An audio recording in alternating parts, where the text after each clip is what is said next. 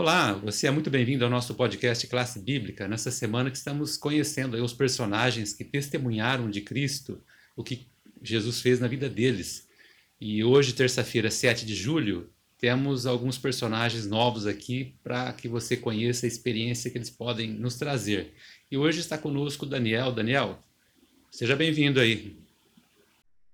Bom dia, tudo bem? Boa terça-feira para todos é, é o seguinte, então hoje nós vamos falar, nosso tema hoje é um tema bem legal, né? Nós vamos falar aqui sobre as vidas né, transformadas fazem a diferença, né? E, e hoje nós vamos entender um pouco aí sobre os relatos, né, contidos lá em Atos, né, sobre é, os personagens de Pedro e João, né, e estabelecer aí um contexto sobre estas vidas, né, de como elas foram transformadas é, pela fé, né? E, e em Atos né, dos Apóstolos, como nós vamos abordar hoje, né, especificamente lá no capítulo 4 e, e no versículo 13, diz assim: Ao verem a intrepidez de Pedro e João, sabendo iletrados e incultos, admiraram-se e reconheceram que haviam eles estado com Jesus. Né? Então, Vejam só aí como essa é, passagem ela é importante e nos faz perguntar, né? O que nós, é, ou seja, o que nos observam, são capazes de ver a nossa vida transformada? Né? Então, essa reflexão é importante, né? E, e, continuando aí nessa pergunta, e de relacionar com essa mudança, é, com o tempo que passamos com Jesus, é, é possível né, ser observados, né? E, e, e, dando sequência aqui em Atos, só que agora no, no capítulo 2, no versículo 41, é, fala dessa forma: ó, E então os que, lhe aceita, os que lhe aceitaram a palavra foram batizados. Né? Então, havendo um acréscimo naquele dia de quase 3 mil pessoas. Né? Então, nós vemos aqui que o discurso de Pedro né, foi muito eficaz e 3 mil pessoas aceitaram o chamado para o batismo. Né? E, e mais outros milhares de pessoas foram acrescentados à igreja algumas semanas depois. Né? Então, a gente vê aqui que na época, né, logo as autoridades reconheceram né, que o que estava acontecendo, né, Jaz? E os cristãos do Novo Testamento, eles haviam estado com Cristo e tiveram a sua vida transformada, né, por sua graça, e por isso não podiam ficar calados, né? Então eles tinham que compartilhar é, a palavra, né? Pois a mensagem do, de, de Jesus de Nazaré né, precisava ser compartilhada com o máximo de pessoas possíveis. Então foi, foi esse evento aí que aconteceu nesse momento. Você que está nos acompanhando já percebeu que o livro de Atos vai ser muito citado, porque traz muitas experiências e testemunhos lá no livro de Atos.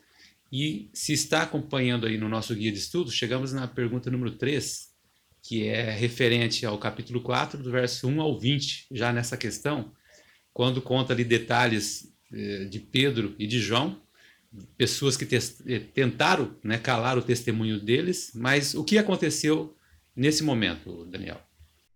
Sim, é, é, vemos aqui, Jaz, aqui nestas passagens, né, de, Atos, de Atos 4 a 20, né, que Pedro e João são presos. Né? Então, isso a gente entendeu ali.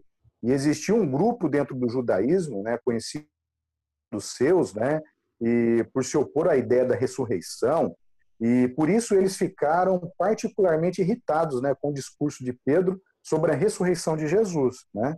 E o sumo sacerdote e outros principais aí também eram saduceus. Né? E a prisão de Pedro e João não, inibi, não inibiu o crescimento da igreja, que pelo contrário, aumentou aí exponencialmente aí, é, desde os 3 mil membros, né, conversos lá no Pentecostes. Né? E entrou aí em cena depois né, as autoridades, e os anciãos e os escribas, né? e também o sinédrio, né, que foi muito citado nas nossas lições anteriores aí, que inclusive foi o mesmo que julgou Jesus. Né? E o sinédrio, ele detinha o poder né, considerável e controlava o governo interno da nação judaica, né, e detinha certa autoridade fora da Judéia. E como diz o Evangelho, né, no Evangelho existia um personagem chamado Anás, é, muito popular, né, e, e reconhecido pela população judaica.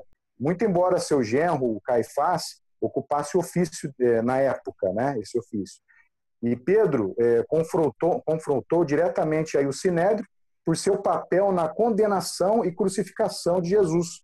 E queria que eles soubessem que não haviam destruído Jesus, pois ele estava vivo e continuava a operar milagres. Né?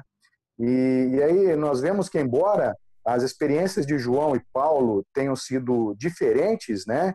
sendo que o primeiro foi testemunho ocular do ministério de Jesus, enquanto o segundo conheceu é, o conheceu após a ressurreição, né? E ambos tiveram aí um encontro pessoal com Cristo. Agora, falando da vida de João, né, do discípulo João, é, ela é exemplificada pela verdadeira santificação, né? E fez com que ele se tornasse humilde, abolindo de vez aí o seu, próprio, seu próprio temperamento violento, né? Porque ele observava a ternura de Jesus e, e ele via né, e aprendia com suas lições. Né? Então, a experiência deles com Cristo não tinha acabado, né? E aí nós entendemos aqui que depois do decorrer de um ponto específico do passado, foi uma experiência diária e contínua de alegrar-se né, é, com, com o seu amor, né? E andar na luz da verdade, em acompanhar é, Jesus, né? E acompanhar é, a verdadeira luz de Cristo. Ah, legal, né? Uma coisa que me chamou muita atenção foi o fato desses é, sacerdotes, esses líderes da época, eles é, verem ali a manifestação né, do poder de Deus e mesmo assim não se tocarem, né? É uma coisa impressionante isso, né? Você tem alguma palavra final, Daniel? Sim, sim, eu tenho uma indicação aqui, né, que inclusive eu quero citar, né, até apresentar aqui o livro, né, que é o Desejado de Todas as Nações, esse livro aqui eu já apresentei anteriormente, mas vale a pena fazer assim, é, é, é, compartilhar o máximo de vezes possível, né? Esse livro aqui é um livro incrível, né? É, ele fala sobre a vida de Jesus com riqueza de detalhes, né? Então cada capítulo aqui traz o amor de Deus, né? E lições, né? Sobre o nascimento de Cristo também. E aí eu trouxe aqui para gente, para nós concluirmos aqui, né? Um trecho é, exatamente aqui na página 152 né, do Desejado de Todas as Nações, que fala assim: ó, todos nós devemos tornar testemunhas de Jesus. O poder é, social santificado pela graça de Cristo deve ser aperfeiçoado em atrair almas para o Salvador. Demos a conhecer ao mundo que não nos absorvidos egoisticamente em nossos próprios interesses, mas desejamos que os outros participem das bênçãos e privilégios que gozamos.